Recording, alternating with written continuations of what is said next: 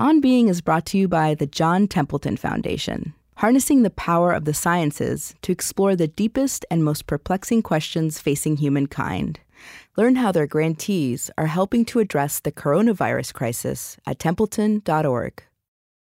You could say of 2020 that we are suddenly in a world of ambiguous loss. Pauline Boss coined this term and invented a new field within psychology to name the reality that every loss does not hold a promise of anything like resolution. In this year of pandemic, there are so many losses, many now just settling in.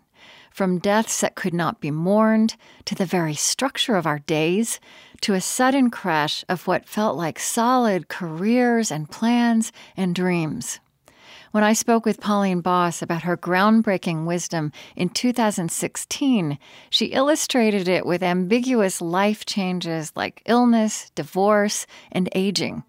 Those too are still happening right now. So we offer up this conversation anew, full of practical intelligence for shedding assumptions about how we should be feeling and acting that actually deepen stress precisely in a moment like this. We like to solve problems. Uh, we're not comfortable with unanswered questions. And this is full of unanswered questions. These are losses that are minus facts. I'm Krista Tippett, and this is On Being.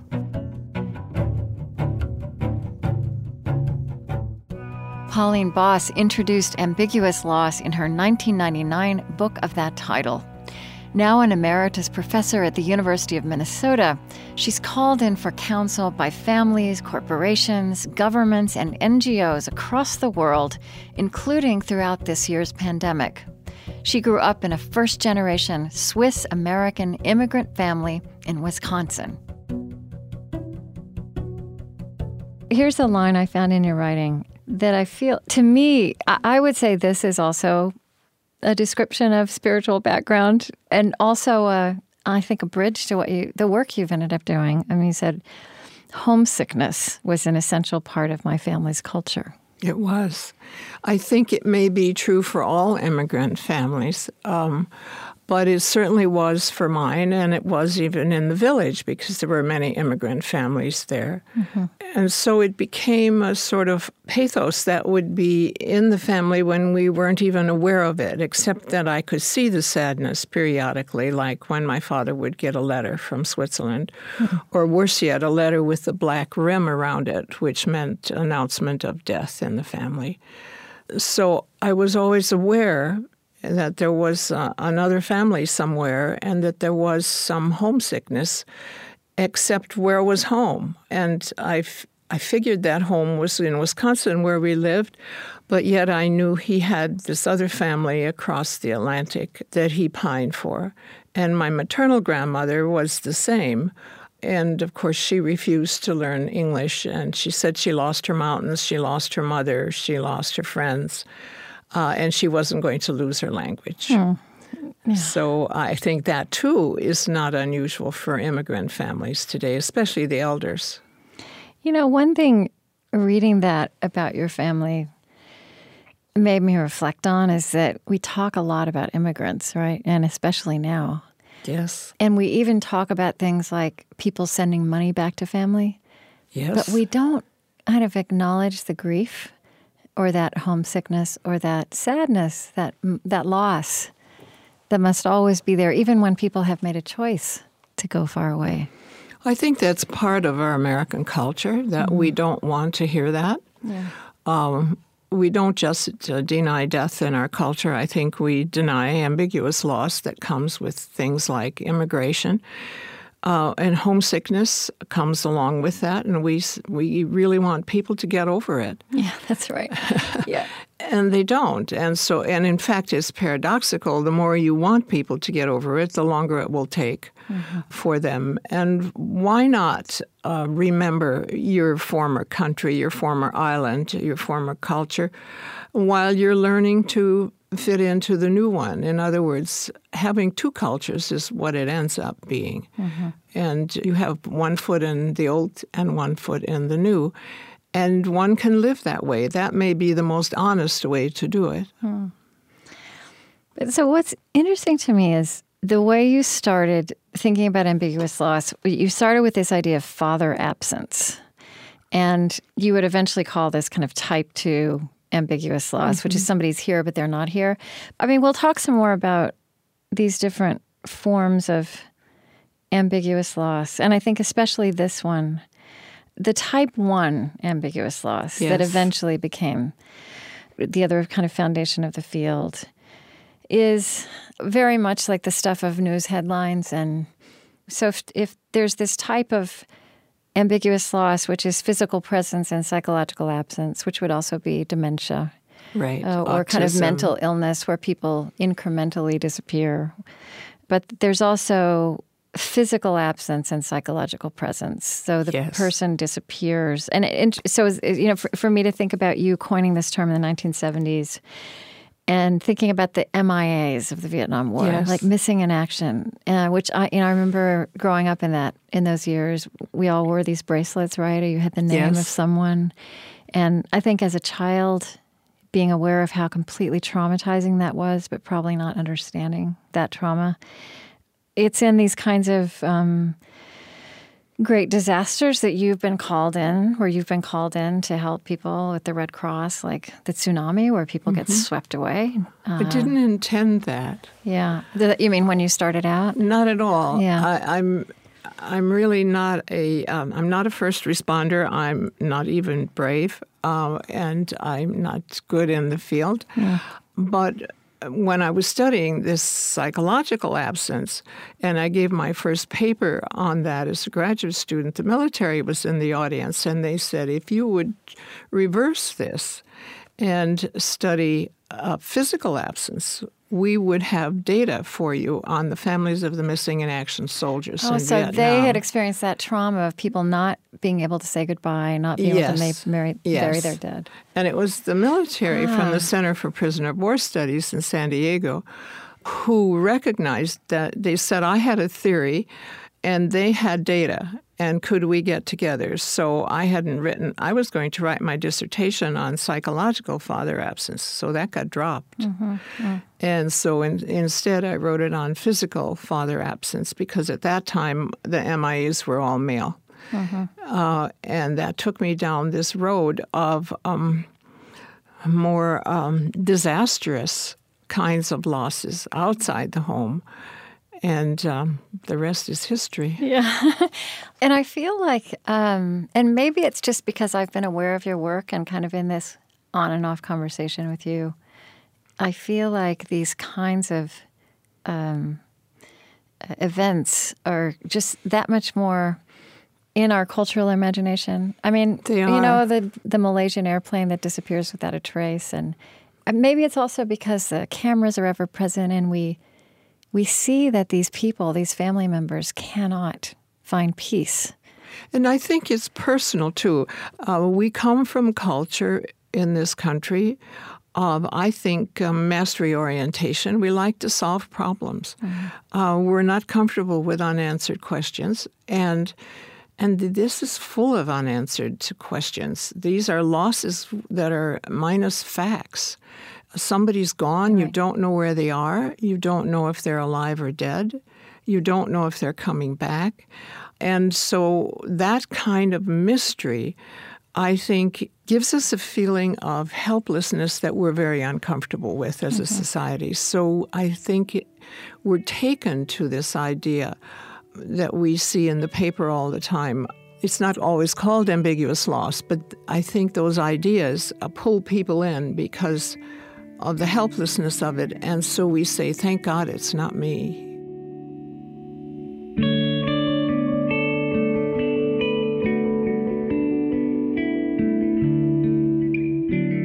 I'm Krista Tippett, and this is On Being.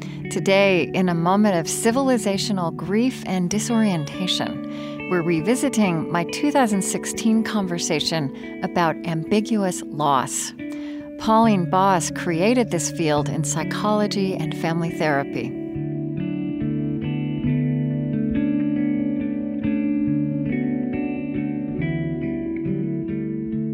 one thing that you say is that the kind of grief that's involved in ambiguous loss is distinct from traditional grief. So, h- how Yes. is it different?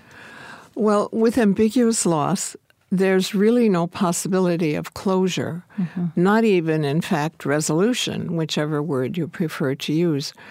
And therefore, it ends up uh, looking like what the psychiatrists now call complicated grief. Right. And that is, in fact, a diagnosis, complicated grief. And it's believed that it requires some kind of psychiatric intervention. My point is very different that ambiguous loss is a complicated loss, which causes, therefore, complicated grief, but it is not pathological uh, individually, that is. It's not a pathological psyche, it's a pathological situation. And as clients frequently say back to me, oh, you mean the situation is crazy, not me. Mm-hmm. That's exactly what I mean. It's an illogical, chaotic, unbelievably painful situation that these people go through who have missing loved ones, either physically or psychologically. And if they have some symptoms of grief that carry on, let's say even for five or ten years, if it's a caregiver of an Alzheimer's patient Yeah. or the parent of a missing child, there is nothing wrong with them. That is typical. That is to be expected, that they would grieve along the way for the various things that they are missing. For example, if a child is kidnapped, they may have an extra grief when this child's friends are graduating, Yeah. Or when this child's friends are marrying, or having their first job, or going away for college. So the grief is long term. It is chronic grief. Yes. So, I um, worked as a just when I was in divinity school as a, a chaplain on an Alzheimer's ward, and I remember watching people come to see their loved one, their spouse, their grandmother, their sister. And I remember as this person who just wandered in and was there to care about people and care for them, I, w- I would be so impatient with how people would be so upset when you know they came in and this person didn't remember their name. Um, and I and over time I got so much more compassion about that because I realized that this the stress, the difficulty, it, because it was like an incremental death, right? That's so exactly every right. time It's they came, there was a little bit more gone, and yet it's this person who looks the same, and it is this monumental struggle for people to. Uh, peacefully inhabit this reality that this person they love is is as you say there and not there Both here and gone. but then um, the, but then the other thing that I think we we observe culturally and I guess this is the corollary to it is uh, I feel like it's kind of mysterious how important it is for human beings to bury their dead Yes, right? it is. But how how do you understand what that is in us like as a species that we I don't know if it's so important to bury our dead, but I think it's important for us to know where the body is. right to have a body And and then we get some mastery by having which rituals we want and burying them where we want or how we want, whether it's scattering of ashes or uh, a, a burial in the ground. I think that's very important. We need some control uh, when we lose someone like that. Um, but I think it's also uh, has to do with attachment. People want to come back to touch base with where this body is or where the symbol of this body is. People of the missing, of course, come back to the memorials, hmm. like the mm-hmm. 9 11 memorial or the ones in Japan after tsunami or Right. wherever around the world, uh, Holocaust memorials. that those touch those place and those places those Yes. ones those that need in us they're they're helpful in place of a burial site. Mm-hmm. So people who don't know where their loved ones are really, really need uh, memorials. They play a very great function in our psychological uh, well-being. It's from you that I've learned that, you know, to the extent that we have a cultural vocabulary of grief, it was, ve- it was very much formed by Elisabeth Kubler Ross and her delineating the five stages of grief in 1969 denial, anger, bargaining, depression, and acceptance. It's from you I've learned that, in fact, she never meant for those stages of grief to be understood, to be taken on the way we've taken them on, which is that when we encounter any grieving person or any person's loss, even the more traditional forms of loss, um, we think that's kind of a prescription for what they go through and then they get to the end. That's part again of a culture of mastery, a culture of um, problem solving and wanting to move on with things. Elisabeth Kubler Ross found those five stages to be relevant to people who are dying, who are uh, fading into death. Mm-hmm. Not someone who's at the loss end of that death. No, she yeah. she did not mean that for mm-hmm. the family members, but in fact, uh, it blurred over into that, and I don't know if that was her or I think it was more so her her followers. Mm-hmm. Today, the new research in grief and loss does not recommend linear stages. We like linear stages, though, as the news media really likes it, because in fact it has an ending. It has a finite right. end. If you start with stage one and you move on You'll finally five, get to acceptance. You're done. You're no longer grieving. Well, we now know that that is not true and that human beings live with grief and, in fact, are able to live with grief. Uh, they don't have to get over it. Uh, they don't obsess with it five years down the road, but they occasionally remember and are sad or go to the grave or have some thoughts about the person who died. And this is normal. So we now know that living with grief uh, is more oscillations of up and down. And those ups and downs get farther apart over time, but they never completely go away, the downs of feeling blue, of feeling sad. Mm-hmm. And in order to understand this, though, we have to make a difference between depression and sadness. Right, right. And so far, that hasn't been made. Right. yeah, uh, depression is an illness that requires a medical intervention. It's a minority of people who have depression. Uh, and yet, um, with the ambiguous loss of, let's say, Alzheimer's disease and 50 some other dementias, caregivers are uh, said to be depressed. Most of the caregivers I have met and studied and treated are not depressed. They're sad, they're grieving. And this should be normalized. And sadness is treated with human connection. Hmm. So, one of the things that you say, and this is um, this makes so much sense, but it's kind of thing that makes sense. We have to say it that people can't cope with the problem until they know what the problem is. Yes. You've said with ambiguous loss that once people have a name for it, just that, that, that the helps. stress level goes down a bit. Yes, I learned that um, by doing it the first time, and that is when you say to people, for example, after 9 11, we were working with the families of the um, workers who cleaned the trade towers and ran the elevators and ran the air conditioning and the windows on the World Restaurant. Um, many of them did not speak English, so we had to translate. And my beginning was this what you're experiencing is ambiguous loss uh, because your loved ones are still missing.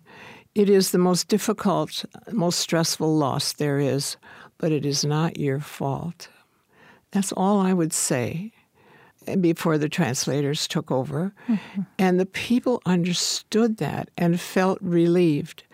After a traumatic event, most people blame themselves. Even if it's a tornado, by the way, I've seen this. You mean they find ways to think that they were responsible yes, for what happened? Exactly. Yeah. There was one woman after 9 11 who had a newborn, and she was blaming herself because she didn't wake her husband up early enough that morning he uh, had an alarm clock and it didn't go off. He was in the trade tower usually by eight and out by nine. And on this day, he was late, and so he was in the trade tower when it went down. Right. She blamed herself as she was crying. She was at her wits' end.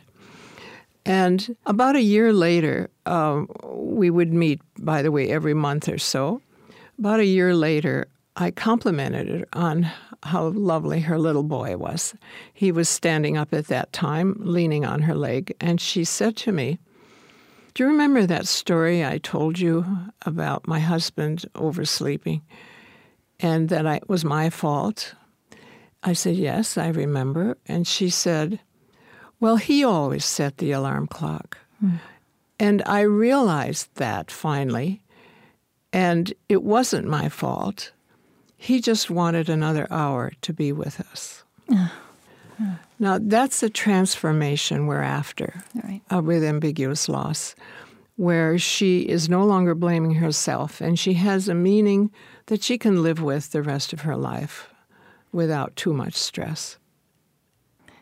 You, you've used this um, You've said that dialectical thinking, that paradoxical thinking helps. And I, I, think that's an example of that. But explain that, what you mean by that. Because, and, and again, uh-huh. I think that's not necessarily instinctive for us as creatures, and certainly not in moments when we're stressed. Yes. Right? I think it might be a more Eastern way of thinking, actually. yeah.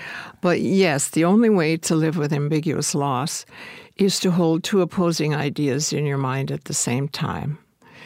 And these are some examples. Um, with a physically missing, people might say, uh, he's gone, he's probably dead, and maybe not. Or he may be coming back, but maybe not. Those kinds of thinking are common, and it is the only way that people can lower the stress of living with the ambiguity.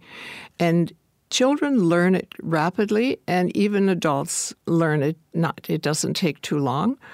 Um, it is not part of our culture, however. Yeah. We like uh, finite answers. You're either dead or you're alive. Uh, you're either here or you're gone. And let's say you have somebody with dementia or a child with autism, and they're there, but they're not always there. And so once you put that frame on it, people are more at ease. Mm-hmm and re- recognize that that may be the closest to the truth that they're going to get. To say either or, to to think in a more binary way, he's dead or he's alive. Right. You're either here or you're gone. Right. That would involve some denial and lack of truth. So the only truth is that middle way of he may be coming back and maybe not. I see so that the inclination that we have is even culturally is um, you know Americans are such fighters, right? Yes, so they'll say, well, you know, we will solve this mystery. I will find them. We will find a cure, right? Or um, on the other hand, as friends or colleagues, we we kind of want people to get over it, right? Yes. Or even as people we love, we love this person, and we want them to get over it because it feels like they're. Uh, kind of choosing pain, I suppose. Uh, and we don't like suffering. Right. Uh, is you know it, it's a more Eastern idea that suffering is part of life.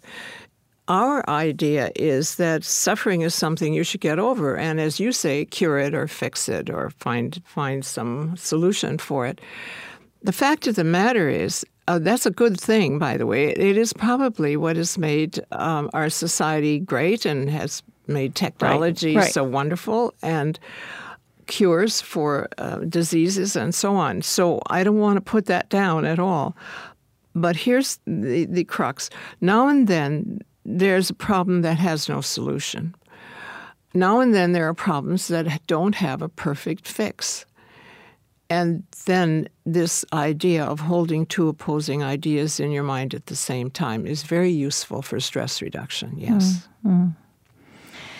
Um, I was listening to you. I think one of the questions that is on many people's minds when you, have this conversation is, you know, what's what do you know about what's the best way to react? And I was listening to you on a call-in show, and people would call in, and everybody everybody had such a unique story, right? And I remember, you know, a woman whose brother, I think, went hiking and just never came back, and they never it was a wilderness area, and they never found his body, and and it was you know a decade ago and and I just I listened to you listening to her and the question you asked was uh, and how long has it been and, and it was 10 years, 14 years. I think that might be a question that uh, in kind of normal interactions, one might be embarrassed to ask or feel like that would take them back or something. So you asked that and it and she answered it and then and then you just said, I am so sorry. Mm-hmm. I remember that. Yeah. There's really nothing else to say. Uh, and I think we could help each other in society to learn how to speak to people who have missing loved ones. I think it's perfectly good to ask them how long has it been mm-hmm. because they want to tell you how long it's been. And sometimes it's been decades. Mm-hmm. Uh, and for example, with the Holocaust it's, and slavery, shall we go back? And Civil War, and with the Native Americans, and any genocide throughout the world, it can be um, 100 years and they still remember it. And so it's okay to say, How long has it been? And then to say, probably the only honest thing you can say, if you feel it, and that is, I'm sorry. Mm-hmm. We can't fix it, you see. Right. We can't fix it.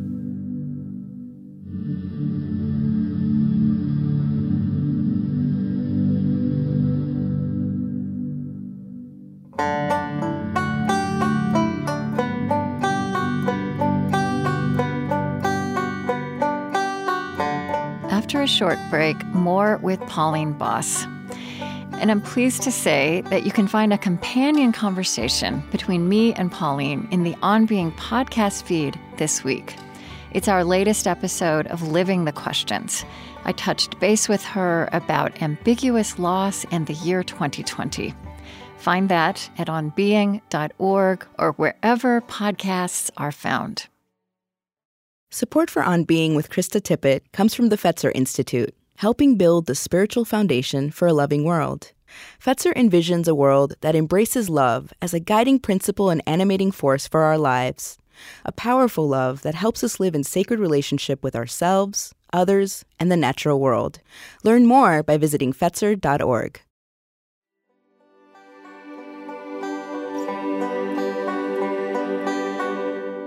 I'm Krista Tippett, and this is On Being.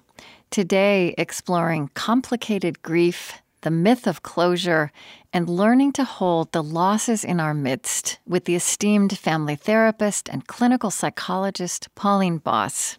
She created the field of ambiguous loss. I spoke with her in 2016. It's so interesting how there's this whole new field now of epigenetics, right? Of how of how trauma transmits itself generationally in the way mm-hmm. future mm-hmm. generations, mm-hmm. not so much as an exact memory, but as a response mm-hmm. that is mm-hmm. conditioned by the trauma that actually happened to previous generations. And then, you know, recently, I, as I've been writing, I, have been thinking a lot about growing up with a father who was adopted, who had this loss of memory. But you know, thinking about how that affected me and the family indirectly. So I just just curious about how you see that kind of loss that happened to previous generations, like how you see that turn up and how you work with that? I, I think there is a generational transmission of trauma uh, regarding ambiguous loss. Um, Drew Gilpin Faust wrote the book The Republic of Suffering. The president of Harvard. Harvard. Right. She's the president of Harvard. But was she a psychologist originally? No, or? she's a historian. Historian, okay, right. Uh, and she makes the point that our republic, our country, was founded on unresolved loss because of the Civil War and all the tragedy that happened there, and that many of these bodies never came home and so on. So it was not really resolved in the usual way, and and as a result, our republic is founded on suffering. And I think she pretty much leaves it there.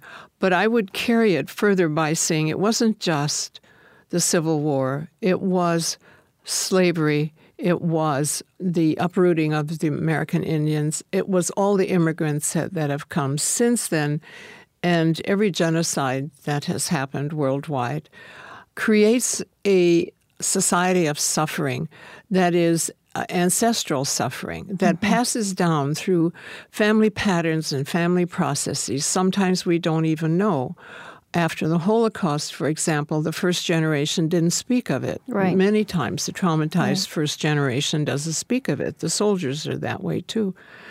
Uh, then the second generation wonders why and are angry at their parents. And it may be the third generation, the grandchildren, who finally uh, get the answer.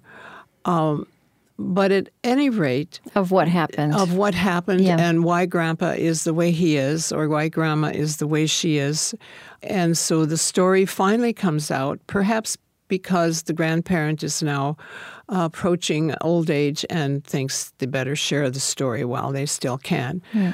Even when the stories aren't told, however, there's a transmission of the trauma by, let's say, having a parent who is not expressive, a parent who doesn't speak much, a parent who can't show love or emotion, or a parent who may have been brutalized who then passes on the violence. So there's a lot we don't know about what happens when this is transmitted. And what we do need to know is that our society as a whole, not just families, but our society as a whole, I think, is afraid of talking about death and uh, is afraid of talking about suffering and having people gone lost and grieving for a long time, mm. primarily because of this transmission of trauma ancestrally. That we are a nation founded on unresolved grief as a result, we don't like to talk about death, and we don't, for sure, like to talk about ambiguous loss. Mm. And one person you you refer to often is, is Viktor Frankl, who wrote Man's Search for Meaning, mm-hmm. which many people have read. And of course, he was writing out of this example of horrific violence and loss and ambiguity and yet insisting on acknowledging the horror of that, right? He did. Letting that he did. be true forever, and also insisting that meaning can be found. Yes, and he was the one who said, um, without meaning, there is no hope, but without hope, there is no meaning. So he tied those together. What we know now is that the search for meaning is critical in situations of loss, clear or ambiguous, and in situations of trauma. This is very difficult. For example, if a child dies, or if a child commits suicide, or is right. murdered, or if a loved one disappears at sea, it's nonsensical. But my point is that too is a meaning. The fact that it's meaningless is a meaning, and it always will be say, meaningless. Say some more. What do you mean? If something is nonsensical, um, with totally without logic, without meaning, as many of these terrible mm-hmm. events are, then I think we have to leave it there. But I think we have to label it as it's meaningless. Mm-hmm. And I can live with something meaningless, someone might say. But what I found is as long as I have something else in my life that is meaningful. So the search for meaning remains. That stays vital, but you don't necessarily locate the meaning in that terrible thing. You have you to find, find, the elsewhere. meaning elsewhere in your life. And, and let people, that be good enough. Exactly. Good mm-hmm. enough. I like that term, good enough, mm-hmm. Krista. That's, uh, in fact, I wrote a chapter on good enough. We really have to give up on perfection of a perfect answer there are a lot of situations that have no perfect answer. Mm-hmm. And so, let's say the mother of a kidnapped child may then, in fact, um, devote her life to helping prevent other children from going missing. And you see that all the time. Right. Where people who have terrible things happen to them then transform it into something that may help others. That's a way of finding meaning in meaninglessness. Mm-hmm. I mean, you've even started talking. I think you're the writing you're doing now, and I, I feel like what is absorbing you now is really that what this this the phrase you're using is the myth of closure. Yes, that in fact. I don't know when that word got inserted into our vocabulary. Maybe you can speak to that, but that that that word has led us astray. I believe that. I think closure, though, is a perfectly good word for real estate and business deals. So I don't want to demonize right. the word closure. Yeah. But but closure is a terrible word in human relationships. Once you've become attached to somebody, love them, care about them, when they're lost, you still care about them. It's different, it's a different dimension, but you can't just turn it off. And we we look around down the street from me. There's a Thai restaurant where there's a plate of fresh food in the window every day for their ancestors. Um, are they pathological? No. Uh, that's a cultural way to remember your ancestors. And in, somehow in our society, we've decided we once someone is dead, you have to close the door. Mm. But we now know that people live with grief. They don't have to get over it. It's perfectly fine. I'm not talking about obsession, but just remembering. I want to read something you wrote in The Guardian about some of what you learned at 9 11. You wrote, um, one year later, a New York reporter doing a story on the anniversary of 9 11 asked me why I thought New Yorkers weren't over it yet. My answer because you are trying to get over it. Yes. Paradoxically, as T.S. Eliot suggests, what we do not know about a missing loved one becomes all that we know. Another poet, John Keats, recommends in his letters to a young poet that he develop a capability for living with unanswered questions. Keats calls this negative capability, and this is what it takes to live with loved ones gone missing. This is also the way for the rest of us to stop pressuring those these families to find closure. Yes. Yeah. Yes. We just have to stop pressuring people to get over it. It's cruel, actually, to do that. I was critical of the news media about their yearning for closure. They like the word closure. But I have to say that once listening to CNN, Anderson Cooper stopped the other reporters and said, That's a bad word. There is no such thing as closure. And I just loved him for that. Mm. And I know from his own biography that he knows what loss is. And he understands that there is no closure. So he's the only reporter I've ever heard uh, explain that uh, in the line of his work. Mm-hmm. And I think the rest of us have to do a better job of it too. Mm-hmm. There is no such thing as closure we have to live with loss, clear or ambiguous. And it's okay. It's okay. And it's okay to see people who are hurting and just to say something simple I'm so sorry. We really don't have to say more than that.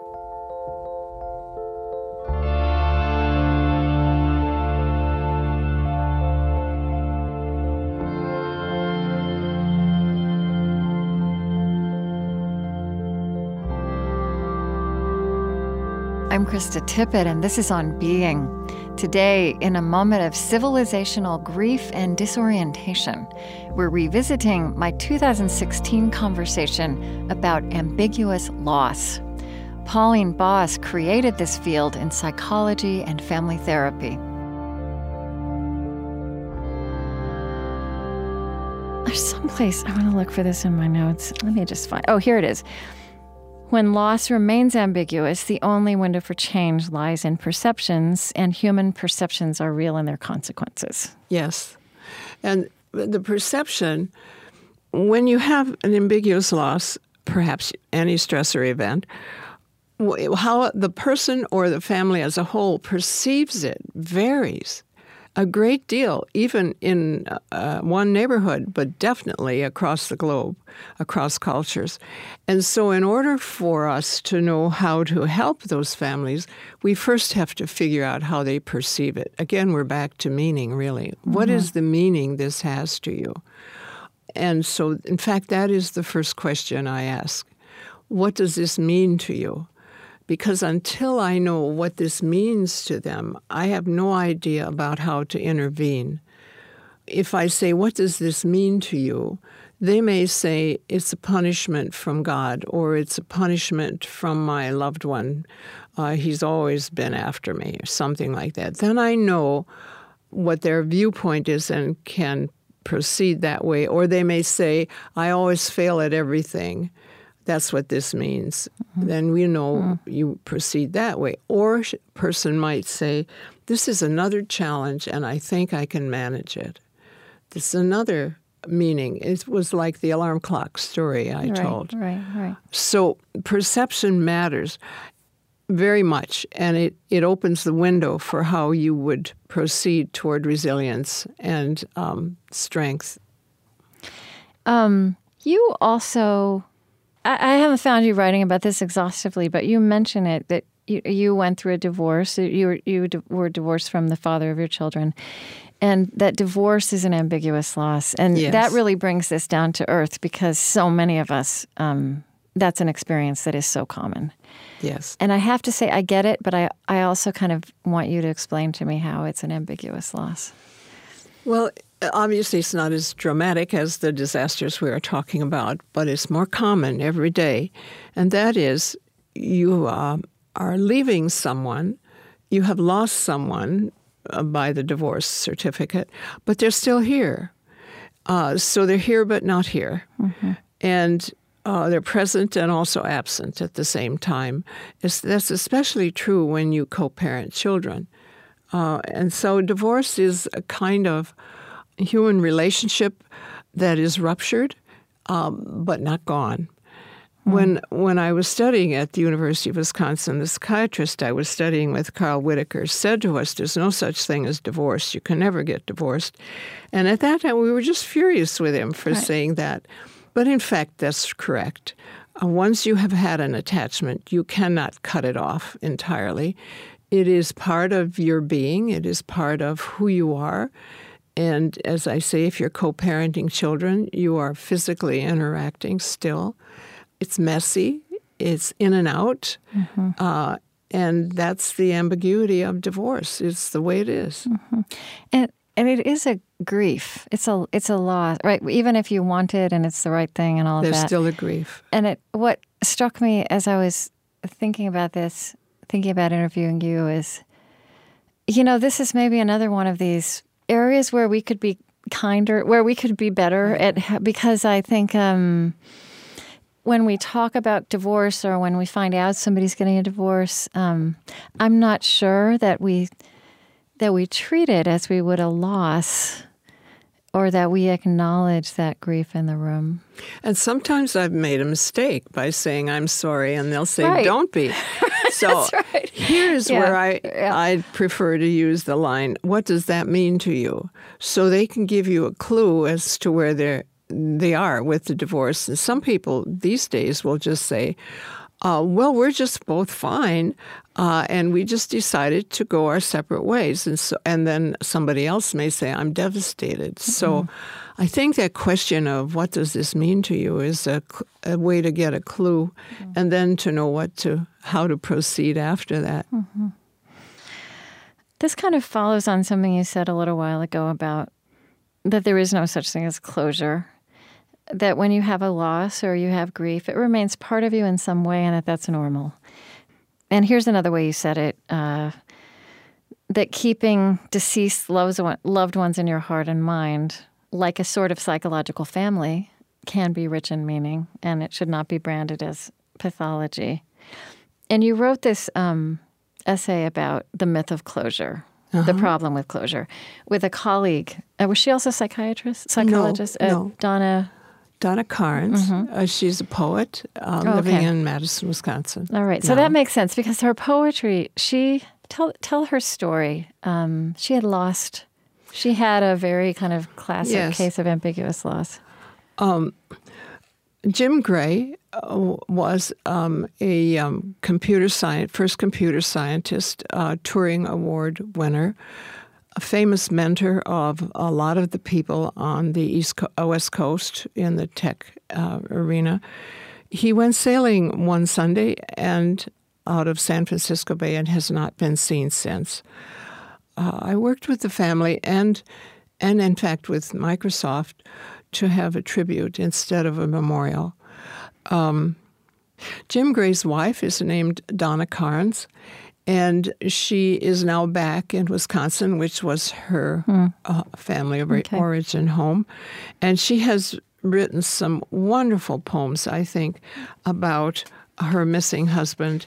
And Yeah. that is how she copes. And I wondered if you would read this one, which I think was the last one in that article. I have it here, um, "Walk On," which just seemed to me. This felt like such a it like it captured um, a way a way to do this thing you talk about about live with ambiguity and let yes. the grief be part of you and and let the loss be a loss and let life have meaning. So anyway. Donna Carnes wrote, Walk on, you walk on still beside me, eyes shadowed in dusk. You're the lingering question at each day's end. I have to laugh at how open ended you remain. Still with me after all these years of being lost. I carry you like my own personal time machine as I put on my lipstick, smile, and head out to the party. Yeah. you know, Pauline, you do, um, even in the beginning, I think of the Ambiguous Loss book, which was your first book. Um, you talk about the kinship between the poet and the therapist. So would you say I a little do. bit about that? Yeah, that was so intriguing to me. Um, yes, I think. Oh, where was that now?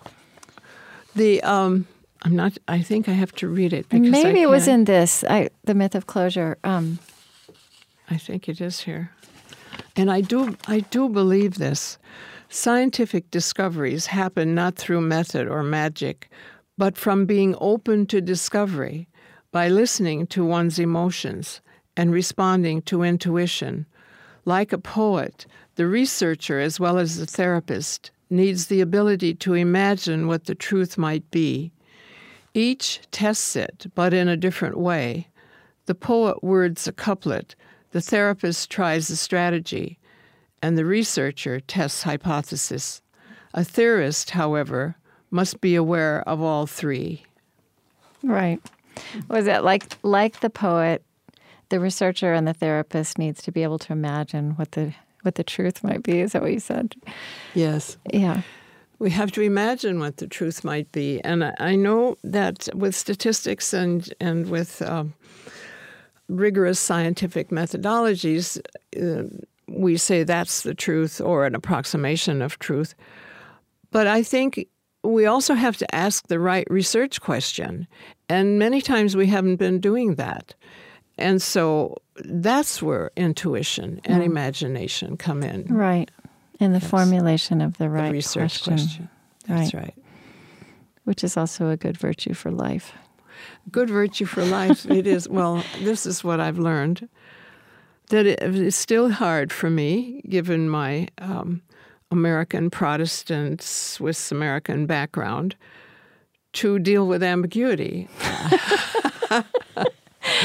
uh, I I find I need to learn daily um, how stressful it is, and I'm reminded daily how stressful it is, and I need to learn how to be calm in the midst of it.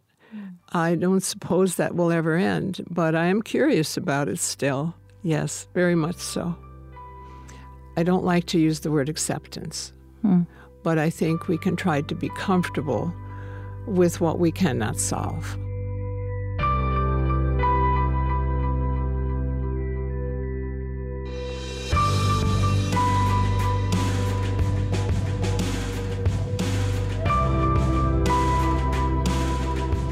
Pauline Boss is professor emeritus at the University of Minnesota. Her books include Loss, Trauma, and Resilience, Loving Someone Who Has Dementia, and Ambiguous Loss. She offers a global online course through the University of Minnesota called Ambiguous Loss Its Meaning and Application. You can find that at ambiguousloss.com. And this week, find a companion conversation to this show in the On Being podcast feed. It's our latest episode of Living the Questions. I touched base with Pauline again about ambiguous loss and the year 2020. Find that at onbeing.org or wherever you like to get your podcasts. The On Being Project is Chris Heagle, Lily Percy, Laurén Dørdal, Erin Colasacco, Kristin Lin, Eddie Gonzalez, Lillian Vo, Lucas Johnson, Suzette Burley, Zach Rose, Serri Graslie, Colleen Scheck, Christiane Wartell, Julie Siple, Gretchen Honnold, and Jhaleh Akhavan. The On Being Project is located on Dakota land. Our lovely theme music is provided and composed by Zoe Keating.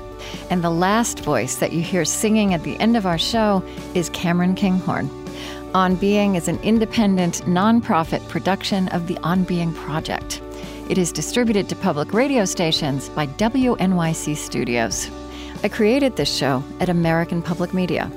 Our funding partners include the Fetzer Institute, helping to build the spiritual foundation for a loving world. Find them at fetzer.org. Kalliopeia Foundation, dedicated to reconnecting ecology, culture, and spirituality, supporting organizations and initiatives that uphold a sacred relationship with life on Earth. Learn more at kalliopeia.org. Humanity United, advancing human dignity at home and around the world. Find out more at humanityunited.org, part of the Omidyar Group, the George Family Foundation, in support of the Civil Conversations Project, the Osprey Foundation, a catalyst for empowered, healthy, and fulfilled lives, and the Lilly Endowment, an Indianapolis based private family foundation dedicated to its founders' interests in religion, community development, and education. On Being is produced by On Being Studios in Minneapolis, Minnesota.